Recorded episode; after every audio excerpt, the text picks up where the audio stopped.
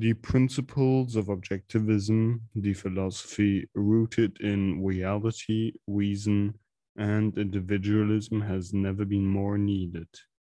nor more neglected.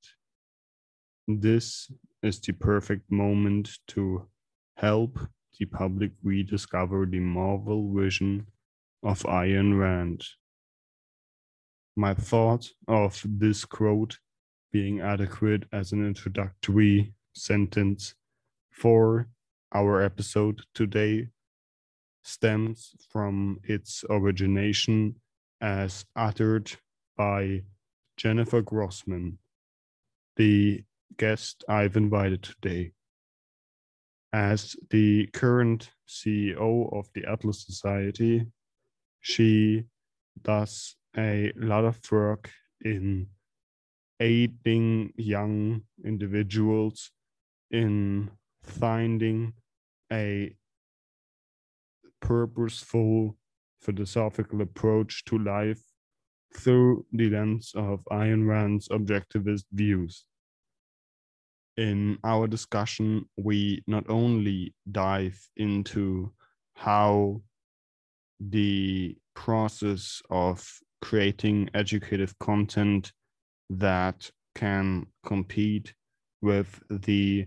ever expanding entertainment that is required for the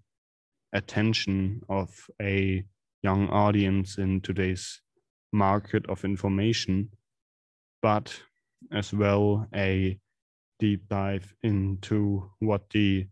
philosophical approach of an objectivist lens through the works of Ayn Rand actually looks like and how this may be applied in the modern world. My hope is that any listener in requirement for a straightened structure of values may benefit from this outlook on existence and be inspired to change their own perceptions for a greater good. This is an area where I currently, maybe you could start off with that, um, very split in my opinion, because on on one side, the the value of creating um, something that inspires and motivates, of course, is the ultimate value because without actually having an incentive to act, um, there is no action. But um, I've I've kind of I'm not sure whether uh, it is the proper goal to maximize these incentives through creating something like visual and audio um, material that would resonate as beautiful and uh, musical over um, solely focusing on information. Because it seems to me like this is what actually has the value. Because of course while it is fulfilling to pursue um, something that gives a, a, positive sense in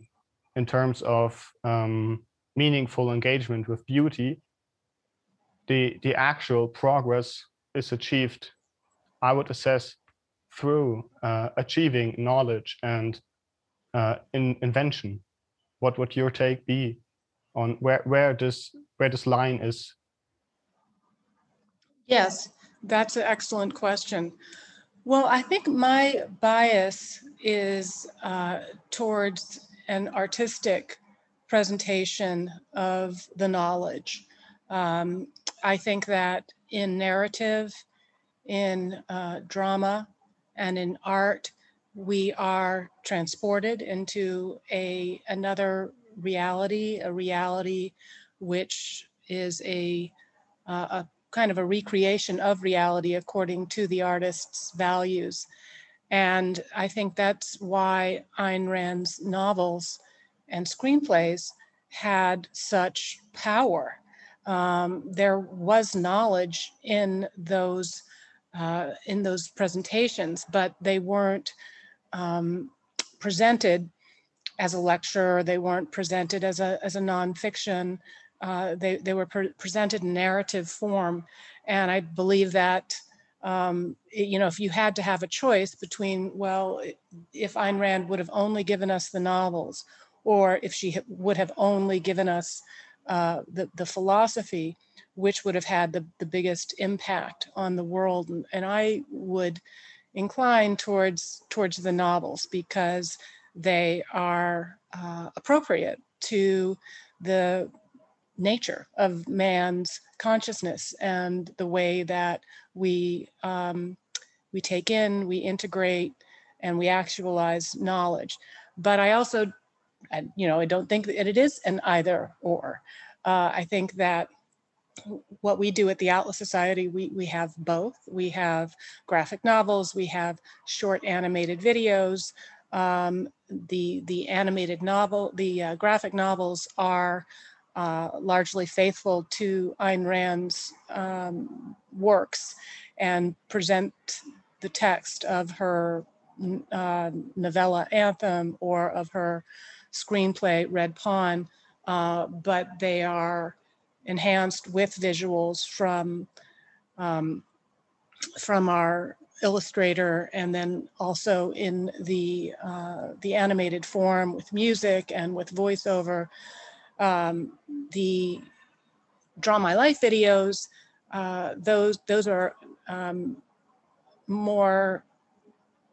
uh, not sui generis but those are, are things that are not taken from her scripts per se but are inspired by, by her work. So for example, my name is Kira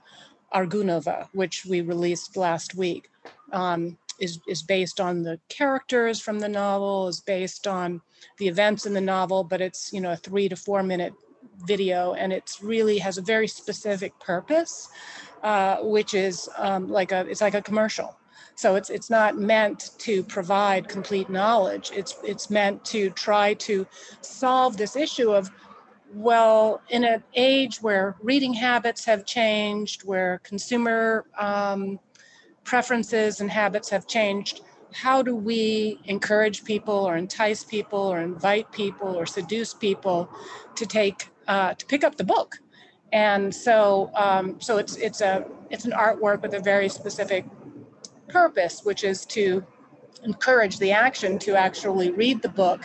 and then to, to de- delve into it further through our book club, through our webinars, through our conversations, you know, with, with our scholars. Um, I mean, her, her works stand alone, but why is it, for example, when I went to uh, Dallas last week uh, at a conference with 2,500 people, 2,000 young women ages 15 through 20, um, and 95% had never heard of Ayn Rand, never even heard of Atlas Shrugged. I mean, total total blank stares. Um, so what it, what does one do about that? You know, does does one just continue to prioritize um, an academic approach and uh, say, well, these are the novels, read them. These are the, you know, here's Virtue of Selfishness, here's Philosophy Who Needs It, read them. But if that's not working, then uh, maybe you need to kind of take a few steps back and say, um, wow, you know, you got a, a big audience of, of, of young people who are perhaps inclined towards her, her politics. Um, why is it that they are completely oblivious to her to her name to her work and what can we do about it and where are these young people living where are they um, where are they interacting? What what kinds of content are they consuming? And then make a very dedicated specific thoughtful deliberate process of, of trying to reach out to them in a way that would be in their self-interest to take the few minutes to to to, to give it a look. Yeah um, i i can understand where the the value there lies and especially um, I think we we have a kind of evolution in, in two totally different directions because on one side, um, as you mentioned, we have far greater capability of mapping out visuals and making things better, higher quality, and more people from all over the world working together. But on the other hand, um, the the kind of the challenge of knowledge that isn't as immediately attractive becomes kind of uh, undermined in an oversimplified view of the pursuit of something not maybe from our perspective as high as um, learning about philosophical issues. So why would you say should these young people, in your estimation, even bother engaging with this material? Because um, the maybe the strawman would be that one can just go through life, do whatever, and um, at the end, where's the difference between one that studies the humanities and becomes well educated, and the other one that just pursues things um, maybe even quicker? Um, well, so why would why should a young person want to learn about philosophy, and why should they want to gain a better understanding of objectivism? Is that is that the question? Yeah, definitely. Because as you just mentioned, it's uh, it's difficult to motivate people to do so, and I think there has to be formulated a a great incentive and not giving someone a book but uh, you know, one one side is to make it easier, more accessible and short paths. But of course, as well, it has to there has to be a reason to engage with this material. Mm-hmm. Well, I think that's what a an introduction does is makes the case of, of why it's um, it's in their in their best interest. And I think that when you have stories, when you have um, the values which are put into a narrative form, uh, it becomes personalized in a sense. So when you have a story, it's about people and people are engaged in a conflict and they have a struggle and you can identify with, with a person. A young woman might be able to identify with Kira or uh, identify with Dagny um, and, and then see themselves and see parallels to other similar um, struggles that they may be encountering in their in their own life, uh, where, like Kira, you know, they are in an impossible situation and um, they have uh, a choice to give up, to float along, to to make uh, compromises, um, or to um, pursue their highest value uh, despite great cost, um, or Dagny, that she uh, has her highest value, at least at the beginning of her arc, which is uh, running a successful business. And um,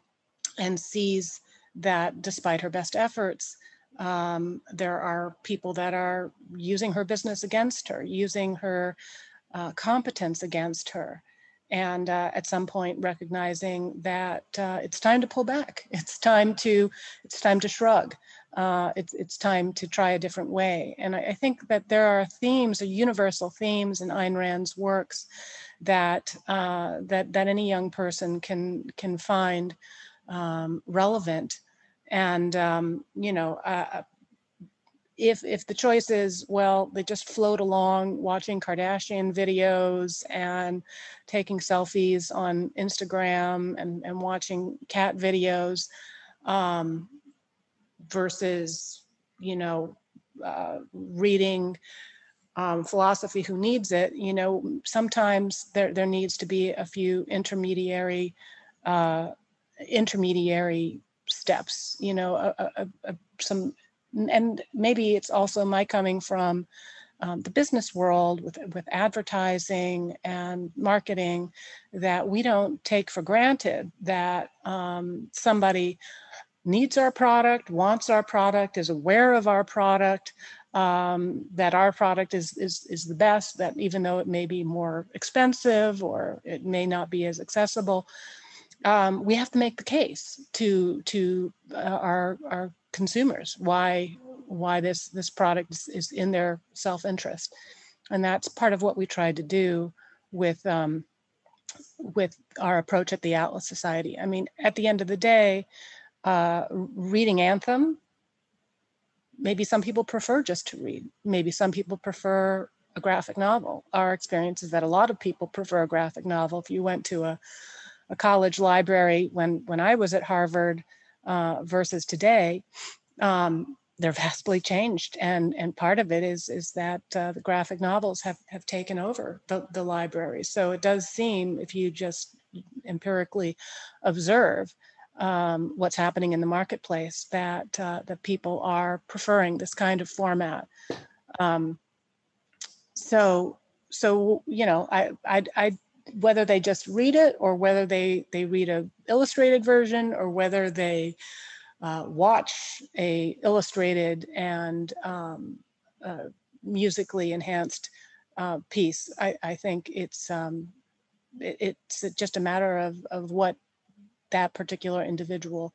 prefers. And I, I think Adam Smith, you know, said it best when he talked about the wealth of nations, and he um, ascribed it in part to a division of labor. And um, what we're trying to do at the Atlas Society is we're providing options and alternatives, and we're specializing in, in particular formats. And, um, and they're available. And I, I think that having this diversity of different formats, uh, different approaches, different kinds of personality is um, is is best because uh, that way you have you know competition and, and excellence,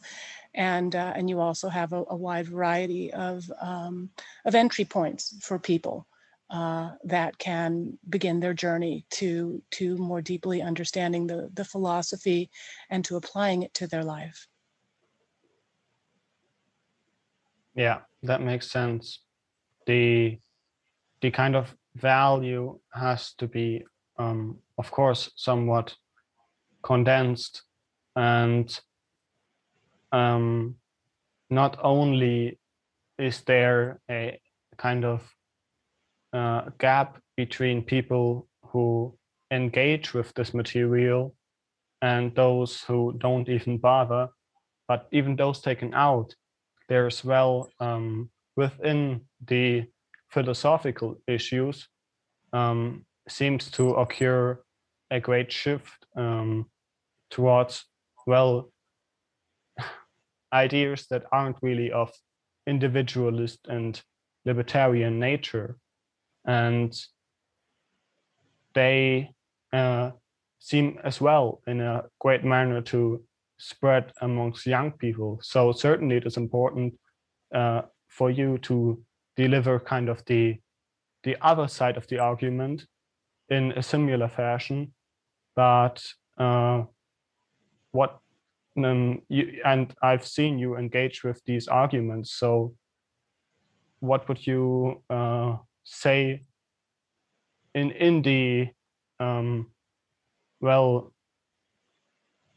value of this objectivist view um, as opposed to rather socialism? Mm. Well, I think when we look at the growing appeal of socialism, we tend to focus on um, the schools, and certainly it's true that uh, government schools are um, indoctrinating young people with a worldview and orientation that coincidentally fuels a greater demand for government um, services. And, uh, and yes, there is a, a, cultural context as well that uh, you have entertainment in which um, entrepreneurs, business capitalism uh, is, is vilified and um, and I, I, I think that influence can't be discounted. But I, I think that there are other factors at work, and that one of them is that uh, there's been a, a, cultural shift over the past couple of generations towards a, um, a an emphasis on safety and an almost over exaggeration of of threats to safety for for young people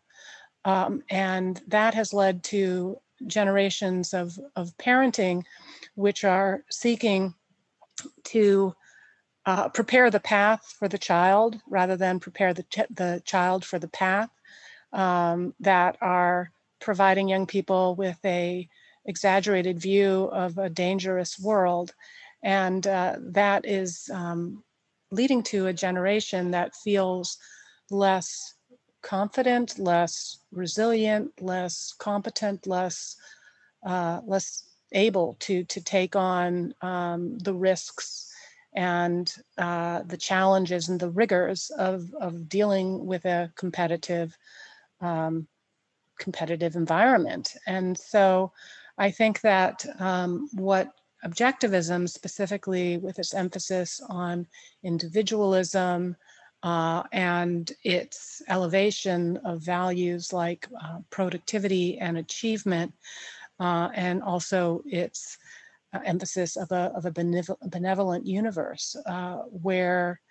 um, achievement and the, um, the reaching of your goals is possible is, is a stark alternative to uh, a socialistic worldview in which there are historical forces uh, arrayed against you and uh, in, in which um, your agency as as an individual is is discounted uh, and in which there are always these oppressors and the oppressed. And so i, I think that um, perhaps that's also why we're we're seeing now um, a greater demand for um, for our messaging uh, because it, it's um, it's a, a very diametrically opposed uh, polar opposite to to the premises which are being advanced um, by the, the socialistic worldview. Well, that's um, a, a very dense message of uh, what one can pursue and while uh, in in I think everyone a, a deep view exists of this just being the nature. Um, there, from a from a logical perspective of reason, uh, of course, in in a fair society, everyone is able to achieve the goals they can conceptualize through uh, reasoning uh, what they can do every day to one day accomplish what they may uh, deem worthwhile to fulfill as a goal. Um, I believe, and maybe I can get your take on this, there, from what you say, a, a shift towards a certain victim mentality uh, may have actually never occurred because, well, over the last century, especially now as progress accelerates, things have gotten so much easier. So maybe it doesn't even have to be that people um, become weaker, but just their surroundings easier and they have less incentive of doing something. So for example, during uh, a world war, of course, the, the parents were adapting to the environment for the children to thrive because they, they fought it, so their children could live in peace. Well, now we live in peace. And perhaps uh, parents still have the view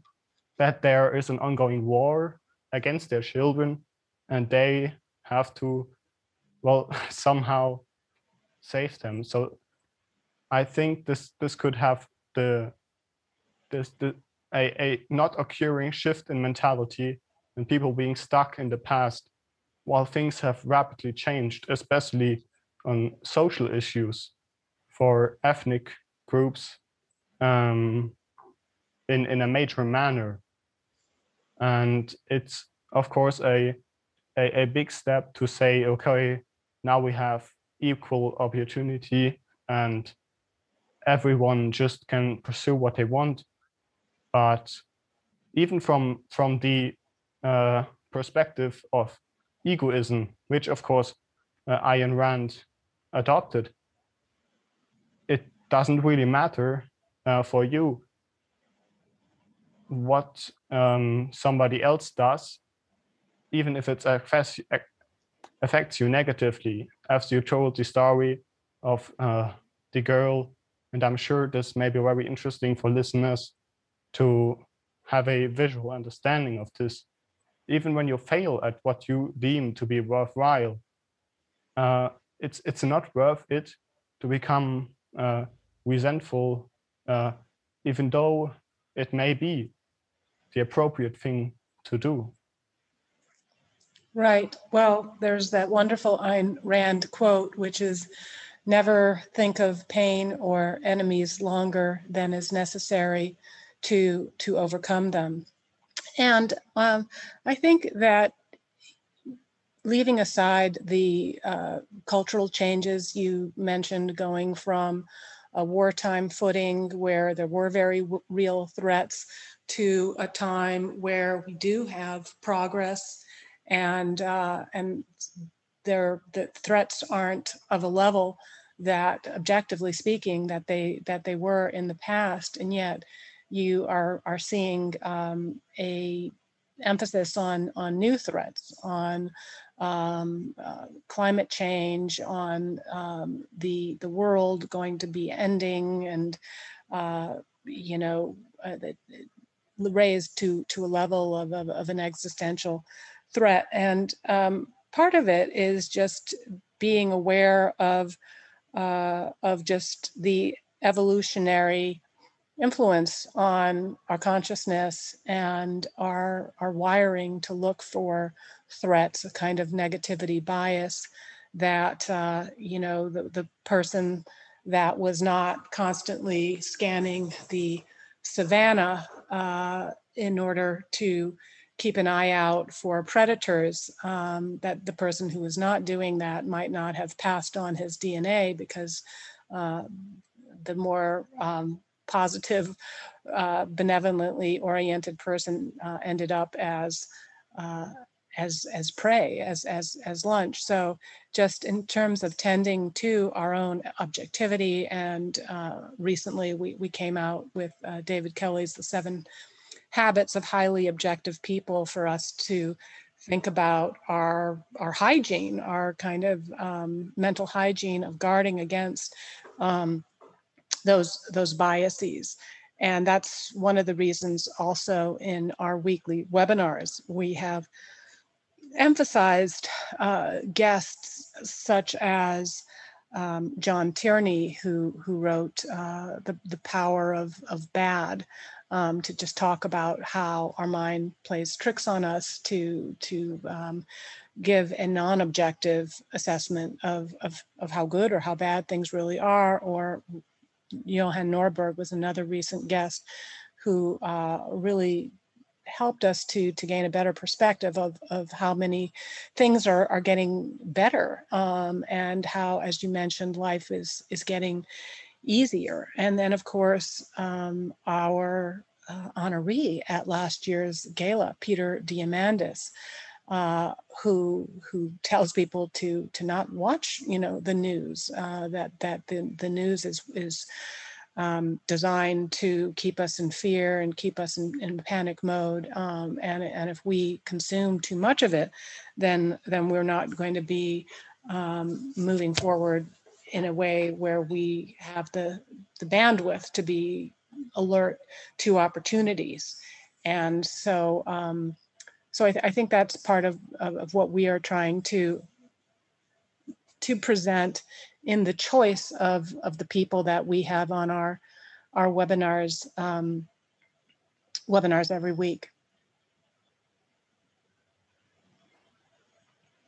Absolutely. And I, I really like the, the emphasis here on diving deeper into things than the overtly uh, apparent deal, um, especially looking at the American surface, there's this polarized divide between liberal and conservative media that on each and every issue, in most cases, adopt in their party a fairly similar stand. But in comparison, they pretty much say the opposite. And well, this ongoing for, for years and decades, ongoing um, debate over these, uh, well, for most people on each side, apparently uh, obvious issues where each and every member of both groups think they're right doesn't get anyone anywhere because they will fall back on their biases and um, well the the underlying structure of reasoning they apply to the issue is the opposite. So one may find in a certain case uh, a, a in part of information he thinks is uh, worth it considering because it makes a case for his argument and the opposite party does the exact opposite um, so I, I think that's a really good argument to rather dive into the underlying issues. Well, pick up a book from Rand and maybe even consider uh, Marxist literature just to understand where these views come from and then from the belief that every individual is able to reason for themselves uh, assess what makes inherent sense to pick a side not based on emotion but actual objectivism. Uh, so I've, I've personally uh, well had an interesting history of my ideas bouncing back and forth but uh, at some point one can notice that it doesn't really make sense that it doesn't really make sense. You mean well to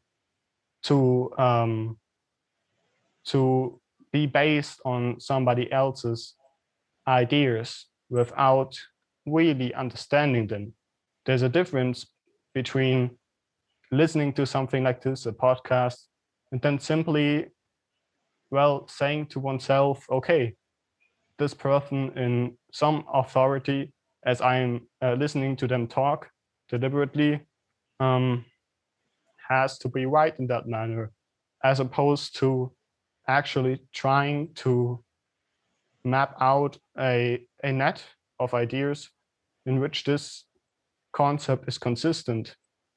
And this, especially in, in a form of story, uh, can be made very easy because complicated uh, structure of words may not be as good to understand than a simple video. Right. Well, I think you need a multifaceted approach.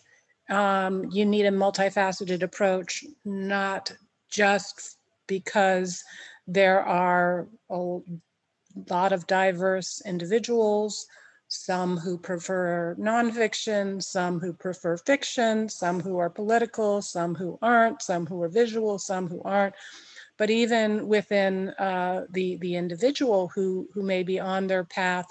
to uh, to becoming objectivists, um, but that are also leading very busy, uh, productive lives with a lot of um, demands on their time. Uh, that maybe they will watch a video and then they'll see a meme and then they'll uh, hear a podcast and then they will read a book and then they will um, engage in a more interactive format like uh, we have on the Atlas Society Club on Clubhouse, where they're they're asking questions and they're being asked questions, or in one of our, our seminars. So I, I think that you need kind of a um, whole ecology of, of different kinds of pieces of content and forums for for engagement. Um, and uh, and I, I, think that's the, the best approach. I mean, in advertising, you don't just put one ad out. You know, of course, you have to be mindful of budget, but you you want people to have an opportunity to to get multiple impressions, and then have uh, a funnel for the next steps that they will take on on their their journey, uh, ultimately to to what we call in um, in, in marketing conversion, which is, you know, they buy the product or they they reach a stage where uh, they've assimilated the philosophy and they're beginning to uh, to apply it in in their lives, you know, however however imperfectly. And and different people have different priorities. Um, some are political activists. Some are women that are struggling with their relationships and are being driven by emotions or wishful thinking or a lack of understanding about the nature of, of gender differences. Um, some are young people who are feeling lost in how they should go about um, formulating a, a path for, for their career and their personal advancement. And I want to return to something that you said earlier about about failure, um, because you know if you if you watch the Atlas Society's um, social media, uh, and and you'll you'll see that there are quite a few memes that dwell on failure as a as a positive value uh, in the process of of learning. And I, I think that um, both for for young people apart from ideology and then certainly within within objectivism and i think that's a part of the the emphasis at the atlas society on uh, toleration and on a dynamism as a part of the, the process of, of learning that it's okay to be wrong uh, as part of the process of learning what is right. And um, in terms of just innovation, um, having a, a, higher tolerance for failure, for judgment, being judged, um, is is really healthy and and ultimately more conducive to uh, to having the creativity to uh, to come up with solutions and and find a, a path forward. And I I think that uh, creativity is is a watchword for us at the Atlas Society. Uh, we, we try to be creative in the way that we um, come up with solutions with limited limited resources. Um, but I, I think that as objectivists, we also need to understand what are the conditions under which um, creativity can thrive and why is creativity important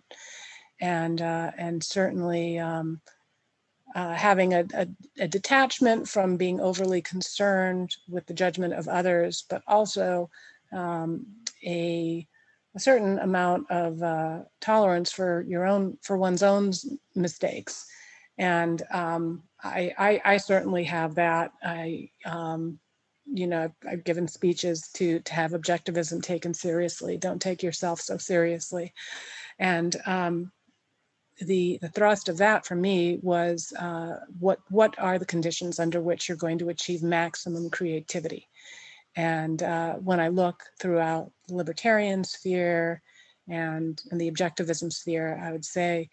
uh, knowledge and expertise on philosophical issues we have in abundance, but um, but creativity is a much scarcer commodity or, or value within within the, the movement. And so I think what can we do as, as individuals? What can we do as organizations, as leaders of organizations to encourage um, conditions that are that are more hospitable to to unleashing our own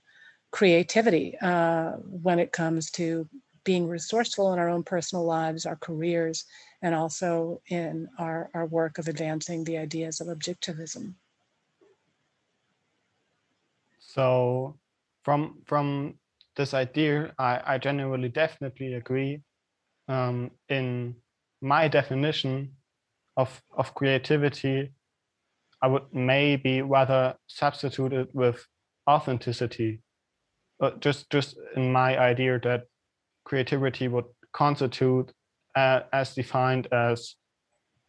having ideas that are far apart from what others think. And of course, these ideas being superior to them. Otherwise, it's just, well, that's wrong. Right.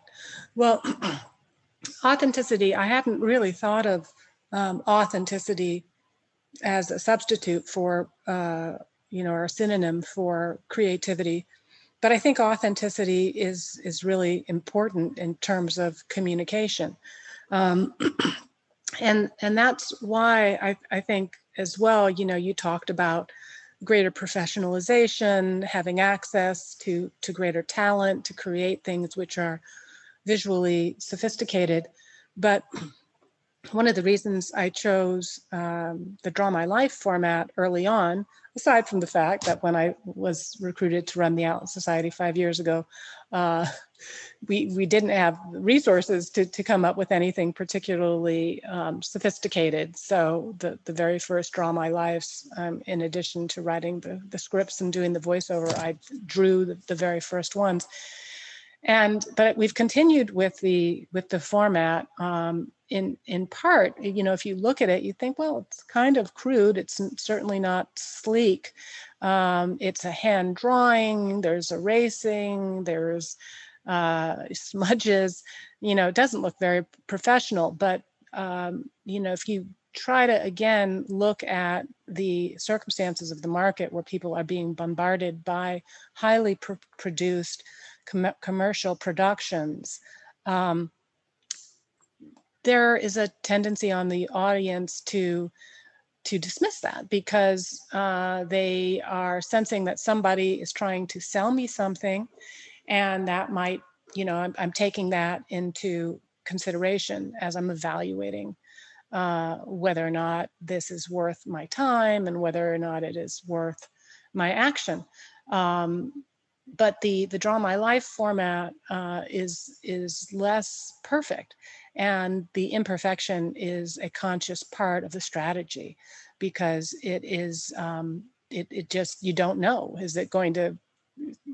is it going to work out or is it going to be a disaster? And that sort of immediacy uh, continues to to hold your your question your your attention. And um,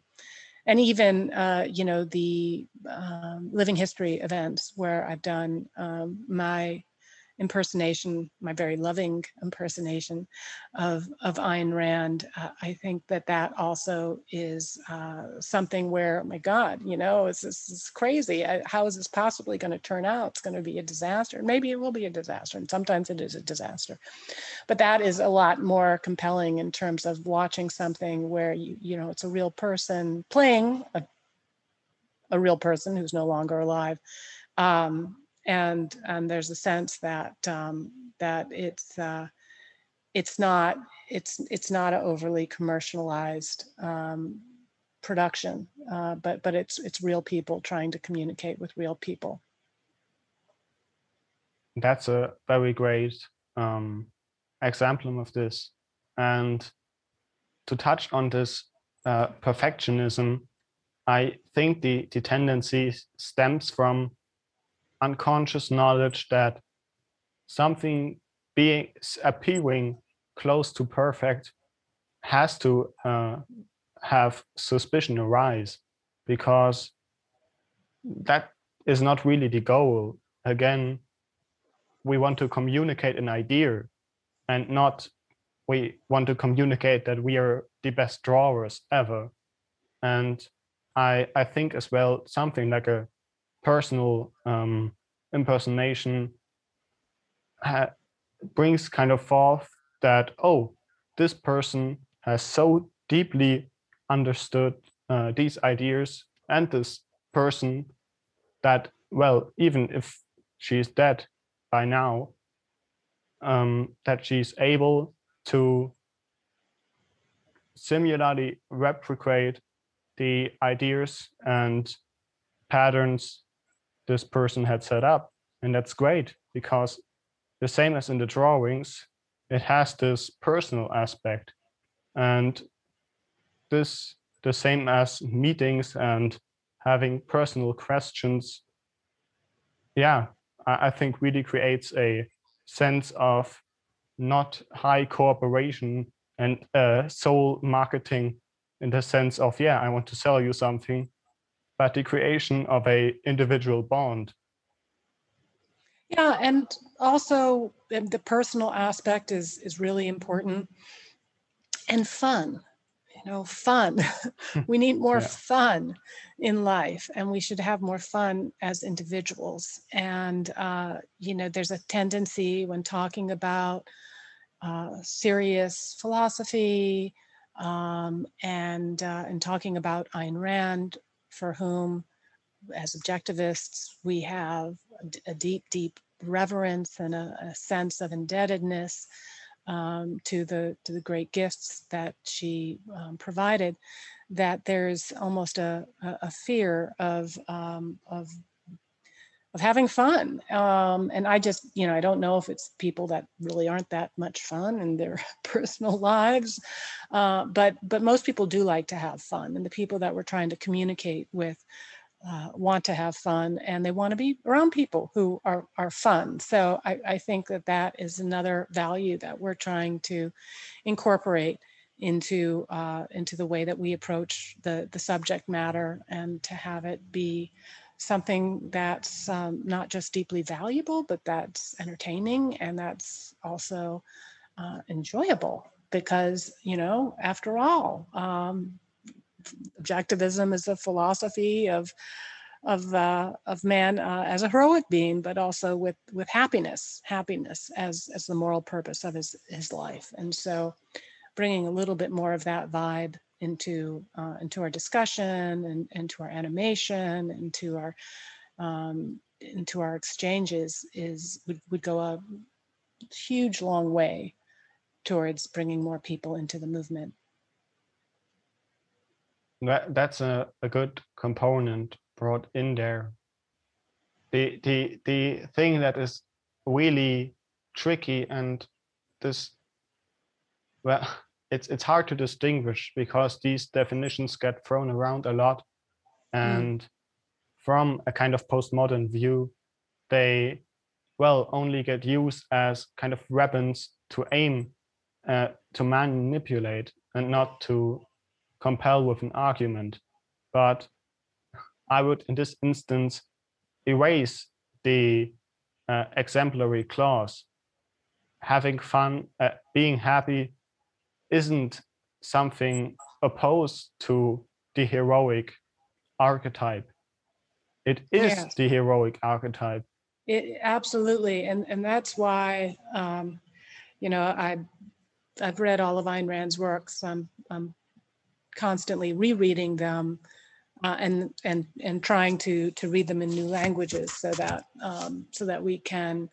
communicate with with other audiences. Uh, that's a big emphasis for the Atlas Society uh, right now. I don't think we have translated our Draw My Lives into German, but but that that needs to to well, be added. maybe I can help. okay, great. Well, you're you're you're hired. Um, because uh, boy, we've translated them. And we have a, a, a volunteer uh, at the Atlas Society in um, Georgia, in the country of Georgia, and he has taken it on himself to translate all of those videos. And thanks to this one single individual, um, he is is doing more to uh, to expand awareness um, and the introduction to Ayn Rand's ideas in his country uh, than than any number of conferences or or, or books could do. So, um, but uh, but but when I go back in my rereading of Ayn Rand's works, my uh, current favorite is her early unpublished works. And if you look at the early stories that she did uh, as a very young woman, um, there is a silliness, you know, there is a, uh, an almost a seeming like a frivolity to uh, to some of of these uh, these characters. Uh, there's her early story, Good Copy, and there's this very um,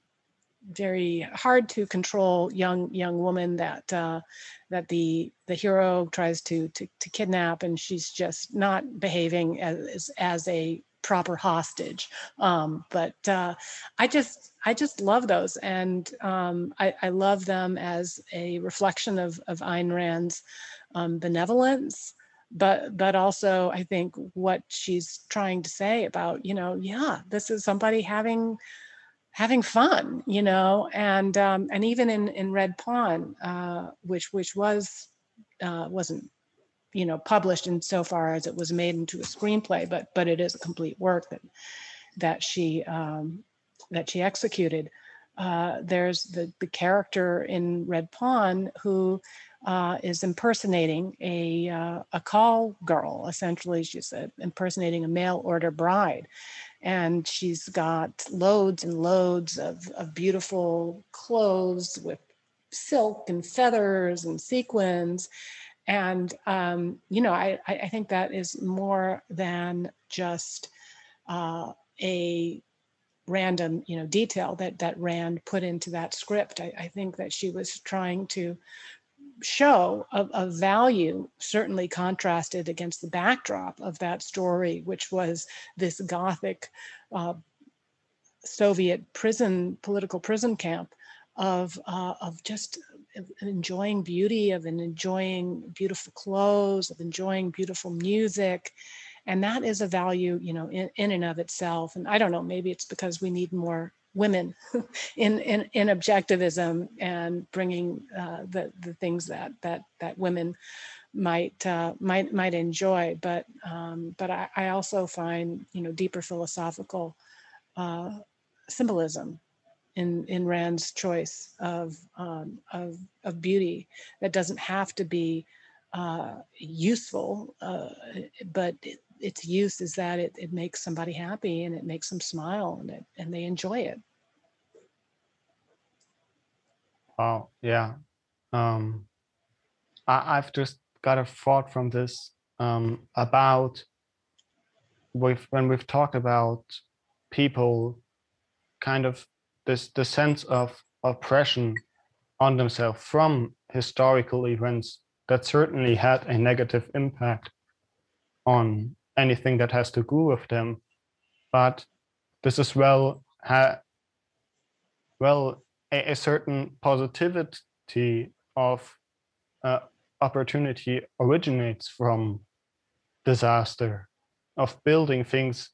together and even stronger than before. And certainly a part of this is silliness. From a view of being human, this is all part of this. And while we definitely differ in temperament, and for example, uh, education and other personality traits definitely have impact on this, there is definitely value in humor and love, of course, um, just simply from the innate human features that we have evolved to be. And even though we have reason and this objectivism, it, it cannot leave out these uh, important parts of human. So I definitely do not think that this is any, well, banal detail, but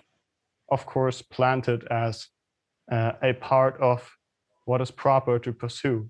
and when you talk about you know more women and uh, general people in objectivism and these ideas of course these are the people that could benefit most from this because they may have a greater inclination to weigh themselves down which actually is what could oppress them. You know nietzsche as well has been talking about uh, slave morality. And I, I, kind of like this term from his, um, well, pretty arrogant and uh, ironic type. Um, well, just the kind of morality, yes, of slavery without slavery being even present. And uh, there, there certainly is great value in bringing these types of people together so they were able to transcend the, the boundaries they've set themselves. Yes, I, I think, um, and I want to be very clear, I'm against uh, I'm against identity politics and saying we need more women because they are women or because they were excluded. Um, but uh, but I, I do think that we need creativity and, and creativity can often come from getting you know different um, different perspectives that we may not have considered. I mean, even you know when we're looking to select uh, a management team, you know, there's a there's a bias towards wanting to um, to hire people that are similar in orientation and um, and attributes and and strengths to to one's own management style and something that I think about you know well if I want to hire people that that are similar to me uh, that's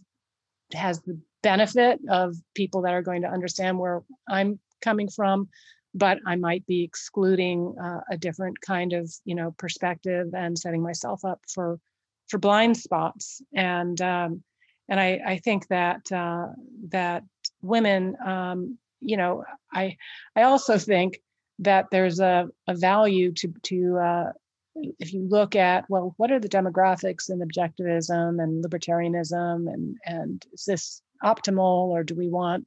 to change them? Should we be trying to expand this market segment, more young people, more uh, you know, female, male, what, what have you. I, I always say that there's a, a argument to be made towards um, even if your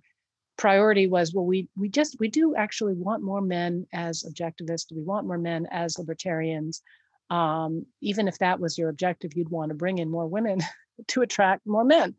Um,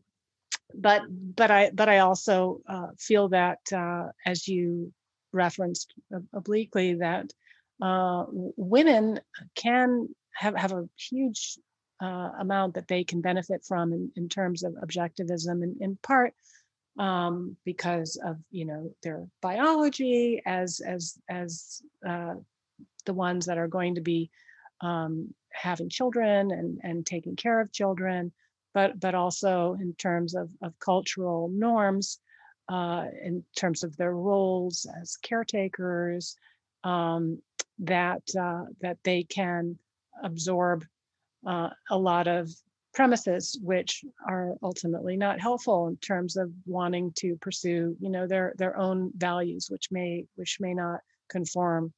to to cultural norms. And so um, i think in that regard Ayn Rand's work is helpful not just that she herself was a woman uh, writing these books at a time when uh, that wasn't an ordinary role for her gender uh, but but also the fact that so many of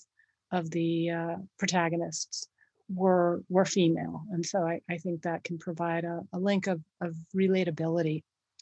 for uh, for for women to um, to understand the books and and to to identify with the characters and um, the struggles that they're going through.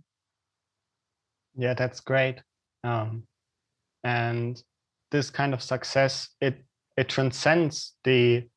the well, the sole basis of identity politics just falls apart when their premise is broken by someone who should not be allowed to break them, but then not adheres to what they're saying. So that I believe is is the greatest power uh, in existence to to fight these ideas, because of course they're naturally occurring when when people have differences so overtly visible uh, and of course now it's it's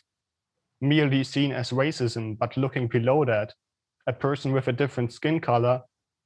for someone who would have never ever before and ever heard of anyone having a different skin color would be kind of well